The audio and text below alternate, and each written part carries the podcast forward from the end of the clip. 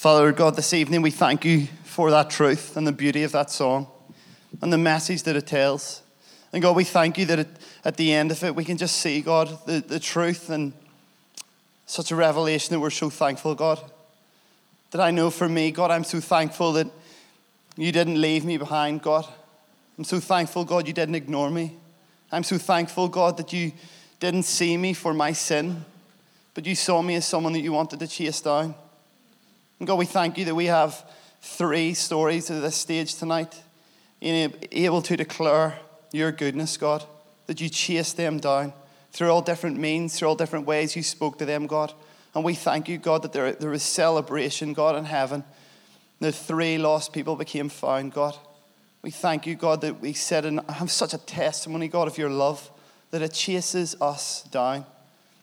That as you spoke on that cross, God, a hundred billion failures of my life and the rest of our lives just disappeared as far as the east is from the west. So thankful for that, God. And so, God, I pray that as we come around your word now, that you would speak so clearly and evidently to every single one of us, that, you would, that we would leave this place changed, God, knowing you better, loving you greater, and ready to uh, carry out the command that you call for us to make disciples of all nations, God, telling them of the great story of what you have done in our lives. We pray this in Jesus' name. Amen. Church, if you have a Bible, could you open to Luke chapter 15?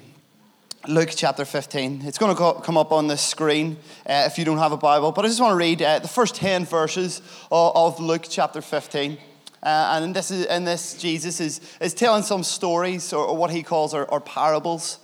And they're usually an earthly story. This is the way I was taught in primary school. It is an earthly story with a heavenly meaning. Luke chapter 15. And the, verse 1 down to verse 10. It says, Now the tax collectors and sinners were all gathering around to hear Jesus. But the Pharisees and the teachers of the law muttered, This man welcomes sinners and he eats with them. Verse 3 Then Jesus told them this parable Suppose one of you has a hundred sheep and loses one of them. Doesn't he leave the 99 in the open country and go after the lost sheep until he finds it? And when he finds it, he joyfully puts it on his shoulders and goes home. Then he calls his friends and neighbors together and says, Rejoice with me, I have found my lost sheep. I tell you that in the same way, there will be more rejoicing in heaven over one sinner who repents than over 99 righteous persons who do not need to repent. Verse 8, he says, Or suppose a woman has 10 silver coins and loses one. Doesn't she light a lamp and sweep the house uh, and search carefully until she finds it? And when she finds it, she calls her friends and neighbors together and says, Rejoice with me, I have found my lost coin. And in the same way, I tell you, there is rejoicing in the presence of the angels of God over one sinner who repents. Jesus goes on to tell a third story um, one that we might be a lot more f- familiar with, which is the, the parable of the lost son, and tells about how the son, the, uh, the father has two sons, and the youngest wants his inheritance, and he takes it and leaves, and then he spends it sporadically uh, and realizes that he is the lowest of the lows. And he then makes a decision to return to the father. And again, it's a similar theme story where the, the father celebrates with the son. And with this, I want to speak around the title tonight of It Only Takes One. It only takes one. Uh, you see, in life, it can only take one thing to push you over the edge. Um, and I found this uh, with Kelsey and I uh, a couple of months ago. I pushed her over the edge. I was, uh, I was in church, and I knew, I think it was a Tuesday, and I, I knew that I had a meeting that night in church, so I decided I was just going to work on and stay on uh, in church. And so I told Kelsey I'll probably not be home tonight. Now, Kelsey, for many of you know, is a teacher, and she teaches in Kilkeel High School, which is about uh, 80 or 90 minute drive from where we live uh, in Dundonald. So she leaves about quarter past seven in the morning, gets there just before nine, and then she will leave at about 3.30 or 4.30, depending on if she has uh, something on before, after school. And then she, she'll get home at about six o'clock sometimes. So I think she had Tuesday, she says, is her worst day um, in school. She's got quite a, a rough class. Um, so it was a bad day already. And then she had to travel all the way home. And then when she got home, she walked in, and our house was a little untidy. So she felt the need to, to tidy it up. Uh, so, not a great start. Bad day, it's a Tuesday. Coming home, had to tidy up a messy house. Uh, and then she had to put dinner on. And so I, I was staying in the office because we had a, a meeting. But she texts me and says, I'm going to leave you some dinner. Um, it's going to be chicken and chorizo risotto.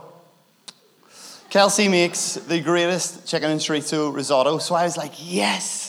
Like, I think that's how I got through the meeting. I was like, that's all I'm focused on chicken and chorizo risotto when I get home.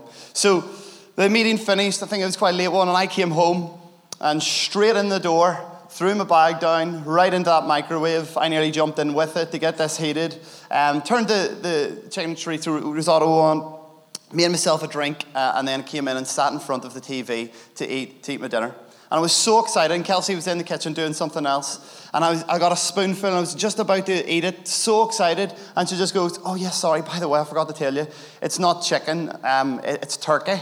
And honestly, the plate near went out the window. I was like, It's what? And some of you are thinking, slight overreaction, like it's poultry, it tastes the same, what's the difference? Well, I had my mind on this, and I was like, that was me. I was like, Kelsey, I'm not eating it. And she was like, a good one, David. I was like, Kelsey, I'm not eating it. Like, it's, it's turkey. I'm not eating it. David, you're having me on, aren't you? Kelsey, I'm not eating it. There's, I'm not eating that. Dave, you've no idea what my days. Kelsey, I'm not eating that, and it was this one thing. Like then she came in, and it was she was in the kitchen, and I was in the living room, and so we were just like talking to each other. But then like I heard silence, and then I heard footsteps. I was like, oh no, like she's coming towards me, and she just peeked around. It's like, Davey, you're you're joking, aren't you? No, Kelsey, I'm not eating this, I'm not eating this. And then, like, she went through me, which is rightly so. Like, I should have just ate it.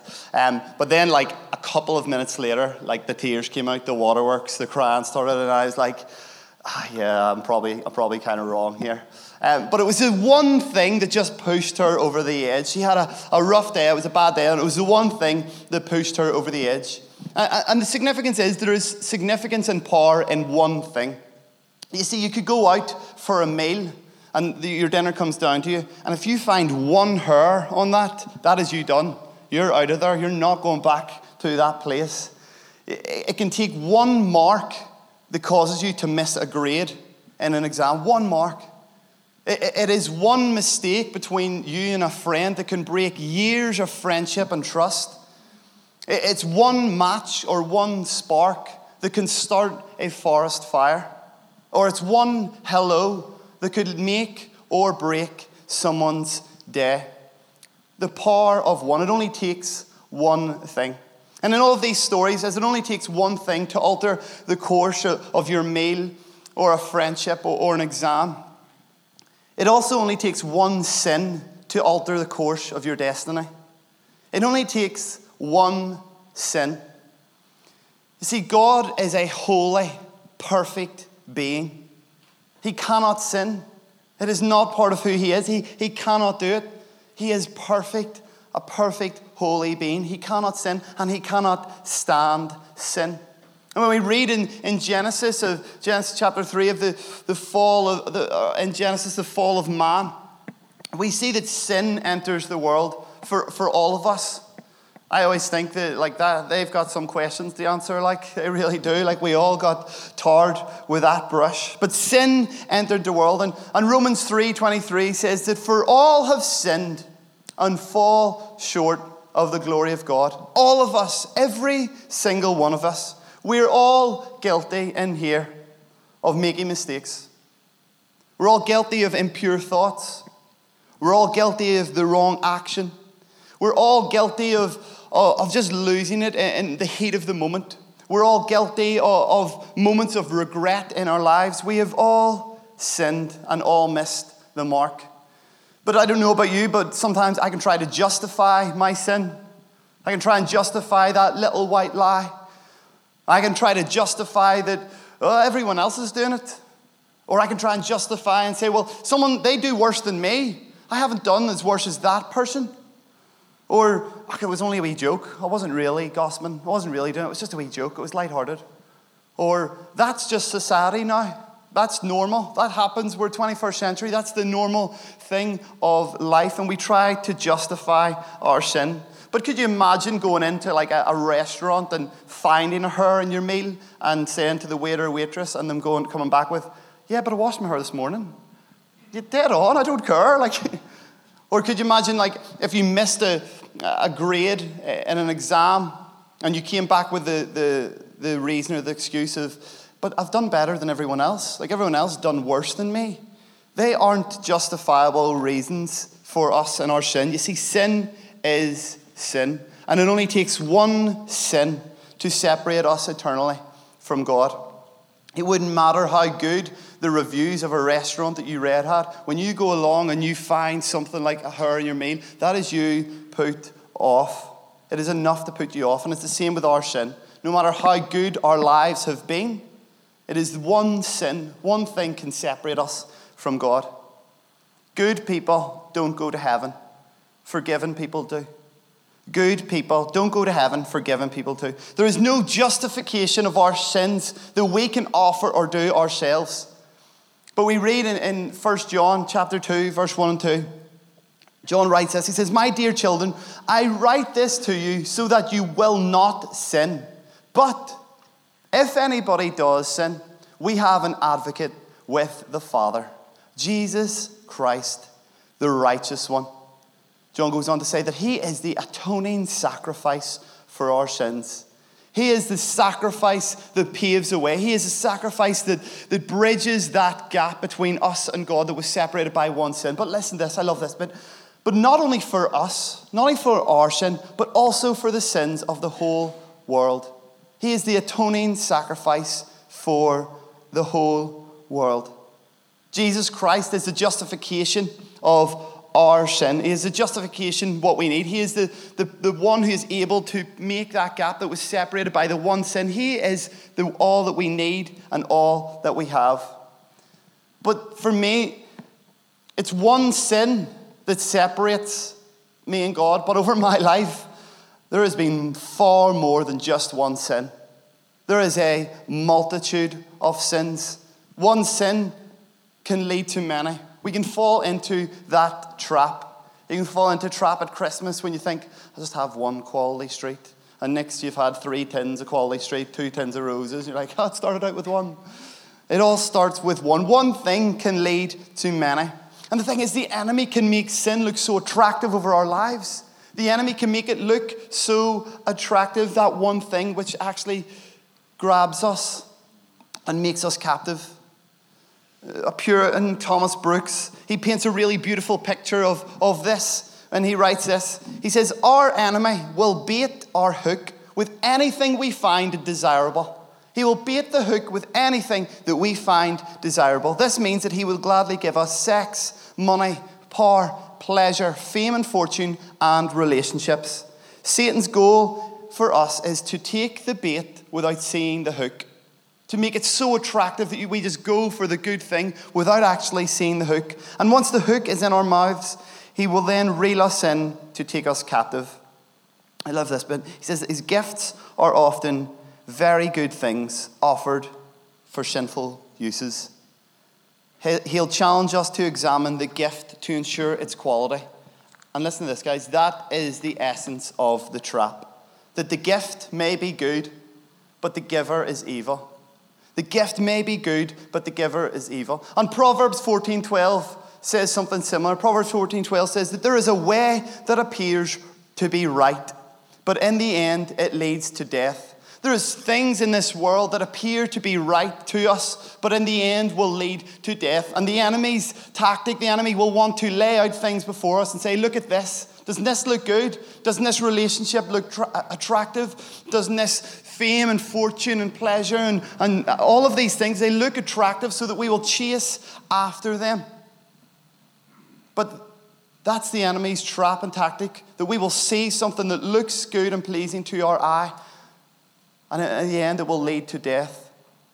I shared this a couple of weeks ago on our 412 that God is always good, but good isn't always God. God is always good, but good isn't always God. And so the enemy will, will leave things before us that look attractive to us that we chase after. And then when we grab that, we don't even see the hook. And next minute we are caught and we are reeled in. Thomas Brooks goes on to say, when we take the gift Satan and the demons give, we are in essence biting down on the bait. As a result, the hook of sin is in our mouth and Satan reels in us in as his captives. That's how it's easy for one thing, one mistake, one slip can cause us to have a multitude of sins. That one thing that we think looks good has caught us, and we are gripped by it, and we need more of it. But as I started, as it only takes one sin to separate us from God, it also take, only takes one person to mobilize God into action. And that is where we see in the passage that we have read. You see, anything in the Bible, if the Bible mentions anything, it is of significant importance. If the Bible says anything once, it is of significant importance. Now, this passage that we have read, I read two stories. And two stories were of the same theme. Something is lost, the person goes after and looks for it until they find it, then they celebrate. There is a celebration when the lost is found. So there's the story of the, the one sheep out of the hundred that is lost. Immediately after, there is a story of the one coin out of the ten that is lost. And then immediately after, Jesus tells the story of the one son out of the two that is lost. Now, that is three times the same theme is told. I think God is trying to tell us something. The significance and importance of this theme that when something is lost and it is found, it is worth celebrating. And add on the value the fact that Jesus Christ himself is telling this story, we have something that we really need to take hold of here, church. We have something that is of incredible significance and importance. Do you know what mobilizes God into action? When one person is lost. That is what mobilizes God into action. If you were the only person on this earth, God would send Jesus Christ to this earth to die for you. It is, does not have anything to do with your past, it's not anything to do with who you are. It is one lost person that he would relentlessly chase after until you are found. He will leave the other 99 and chase after one. And I love what Luke chapter 15, verse 4 says. It says, doesn't he leave the 99 in the open country and go after the lost sheep until he finds it? Until he finds it. God is committed to chasing down lost people until they are found. He is committed to chasing down until he finds it. And tonight, we, we're on this stage and we celebrate with people that God chased after, relentlessly pursued, did not give up until he found them. And there is celebration in heaven and there's celebration in her earth as three things that were lost, three people that were lost were found. What is amazing and what is the encouraging challenge to us is we hear stories that for all of those people, it only took an invite. It only takes one. It took an invite. One invite has changed the lives of three people. An invite changed the lives of three people. On Wednesday at the Alpha Course, we, we looked at the story of, of Billy Graham and, and briefly looked at his conversion on a man called Albert McMakin, who was 24 and lived in, I think it was North Carolina. And he went along to a crusade and Someone was preaching and he gave his life to Jesus, and then he wanted to get some of his friends to come along uh, uh, along to this crusade, and he brought some of his friends, and his friends gave their lives to God. But there was this one particular friend he really wanted to come along to the crusade, and the guy was going around and, he, he enjoyed um, spending some time with different women. And so Albert couldn't get his friend along to this, but he finally invited him, said, Hey, if you drive the van, well, then would you come along? And he said, Yes, I'll come along. So he drove the van of some people going to the crusade. And the, the guy, his friend, eventually peeked his head in and really enjoyed the service and, and went along and listened and actually gave his life to God that night. And that guy went, well, not went on to be, he was Billy Graham all along but he went on to be Billy Graham, who went around the world and, and preached to over, he preached to hundreds of thousands of millions of people globally. He was friends, uh, very close friends to, I think it was around 10 US presidents. And the, the, the burden and, and the, actually the command was not to, that we are called to go and be Billy Grahams and preach to millions of people. But the challenge I want to leave to, with us is can you be the Albert McMakin? Can you influence one person? Can you impact one? I, we say this, but imagine if we all were to come and impact one person. This place would be packed. One person. It only takes one. It only takes one. But if we're honest, we have this responsibility to share the good news and the story that we have. But here's my issue with it. I feel a, a sense of burden sometimes with God, how, are, how am I supposed to save all of these people? How am I supposed to save them all? 1 Corinthians chapter 3, verse 5 and 6 is going to come on the screen. Look at this with me. Paul writes, What, after all, is Apollos? And what is Paul? Only servants through whom you came to believe, as the Lord has assigned to each his task. I planted the seed, and Apollos watered it, but God has been making it grow. You see, we feel the burden of saving people. I feel the burden that I need to have the conversation with someone in work or someone in, in your school or in your street or in your family. We need to have the right conversations with people. When people come to Alpha, it is our responsibility to have that conversation and pray with them that they will be saved. You see, we want to be reapers. We all want to be people who reap the harvest. We all want to be people who pray the right prayer. We want to be able to write in the back of our diary a wee tally chart of how many people we prayed and we led to Jesus. And what that does is it gives us such a, a burden of responsibility that unless you prayed and led someone to Jesus, then you have failed. And that is the burden. That's why we worry. But look at verse 5. As the Lord has assigned to each his task. Guys, every single one of us in here, the Lord has assigned you a specific task of what that is. We all want to be reapers. But what if your specific task is to be a planter? What if your specific task is to be a water of some seeds? God might be asking you to plant. And then that person that you, God is asking you to plant some seeds into, a couple of years, a couple of weeks or months down the line, they might go on to someone else, and God's responsibility over that person is to water the seeds. And that person might go on, and their resp- God has the next person's responsibility is to harvest. It doesn't matter if you plant, if you water, or if you harvest. What, is matter, what matters is does that person become a follower of Jesus?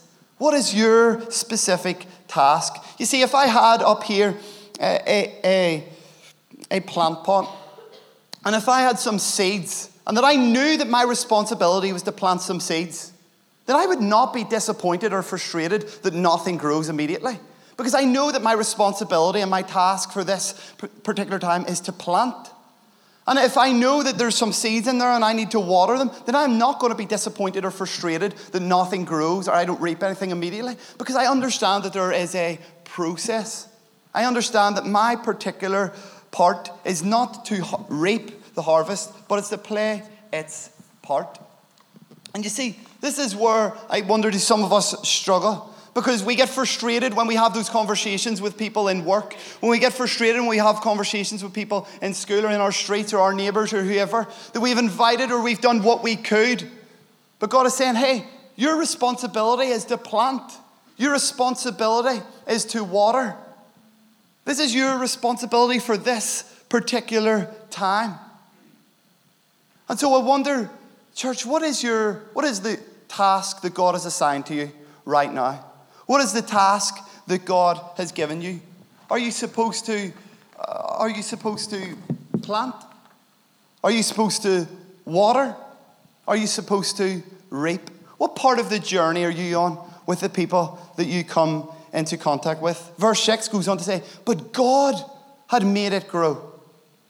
God had made it grow. Obedience is our responsibility, outcome is God's. And then Galatians 6 9, Paul goes on to write, Let us not become weary in doing good, for at the proper time we will reap a harvest if we do not give up. Let's not give up. If your responsibility is to plant some seeds into your neighbors, into your friends, into your work colleagues, if your responsibility is to water some seeds, then do not give up doing good. Do not get weary because just at the right time, when God ordains that person to move into someone whose responsibility and task is to reap the seed, reap the harvest, then the church, the global body, we benefit. We reap a harvest that another life has made a decision to follow Jesus. I'm going to ask the band to come and join me. You see, it only takes one sin to separate us eternally from God. It only takes one person to mobilize God into action.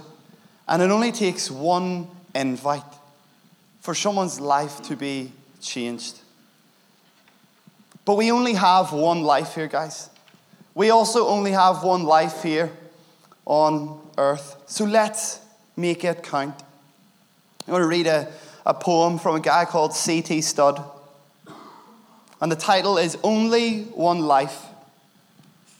It says, Two little lines I heard one day, traveling along life's busy way, bringing conviction to my heart, and from my mind would not depart. Only one life, twill soon be past. Only what's done for Christ will last. Only one life, yes, only one. Soon will its fleeting hours be done. Then in that day, my Lord to meet and stand before his judgment seat. Only one life twill soon be past. Only what's done for Christ will last. Only one life, that still small voice, gently pleading for a better choice, bidding me selfish aims to leave and to God's holy will to cleave. Only one life, twill soon be past. Only what's done for Christ will last. Only one life, a few brief years, each with its burdens, hopes, and fears, each with its clays I must fulfill, living for self or in His will. Only one life twill soon be past. Only what's done for Christ will last. When this bright world would tempt me sore, when Satan would a victory score, when self would seek to have its way, then help me, Lord, with joy to say, only one life, twill soon be past. Only what's done for Christ will last. Give me, Father, a purpose deep, in joy or sorrow, thy word to keep. Faithful and true, whate'er the strife, pleasing thee in my daily life. Only one life, twill soon be past. Only what's done for Christ will last.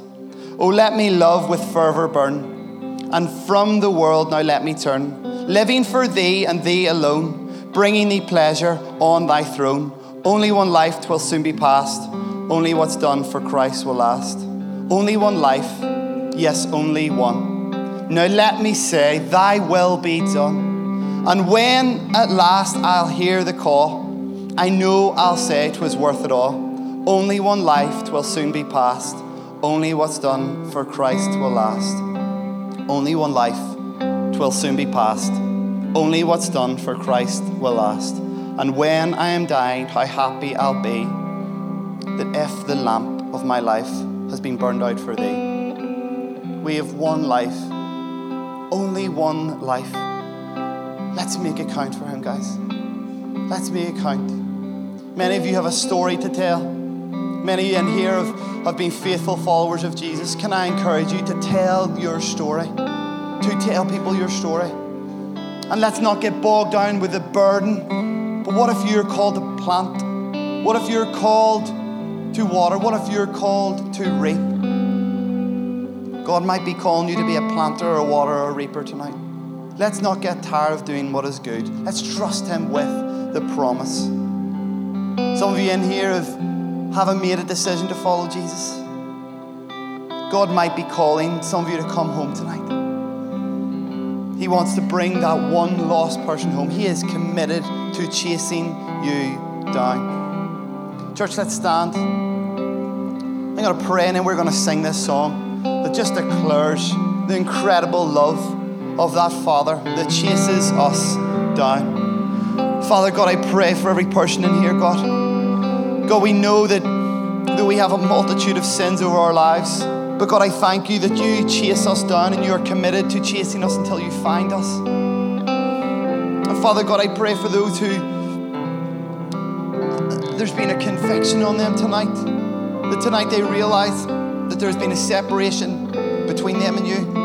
God, I pray that tonight they would hold fast to this truth that you are chasing them down and that you are committed to chasing them down.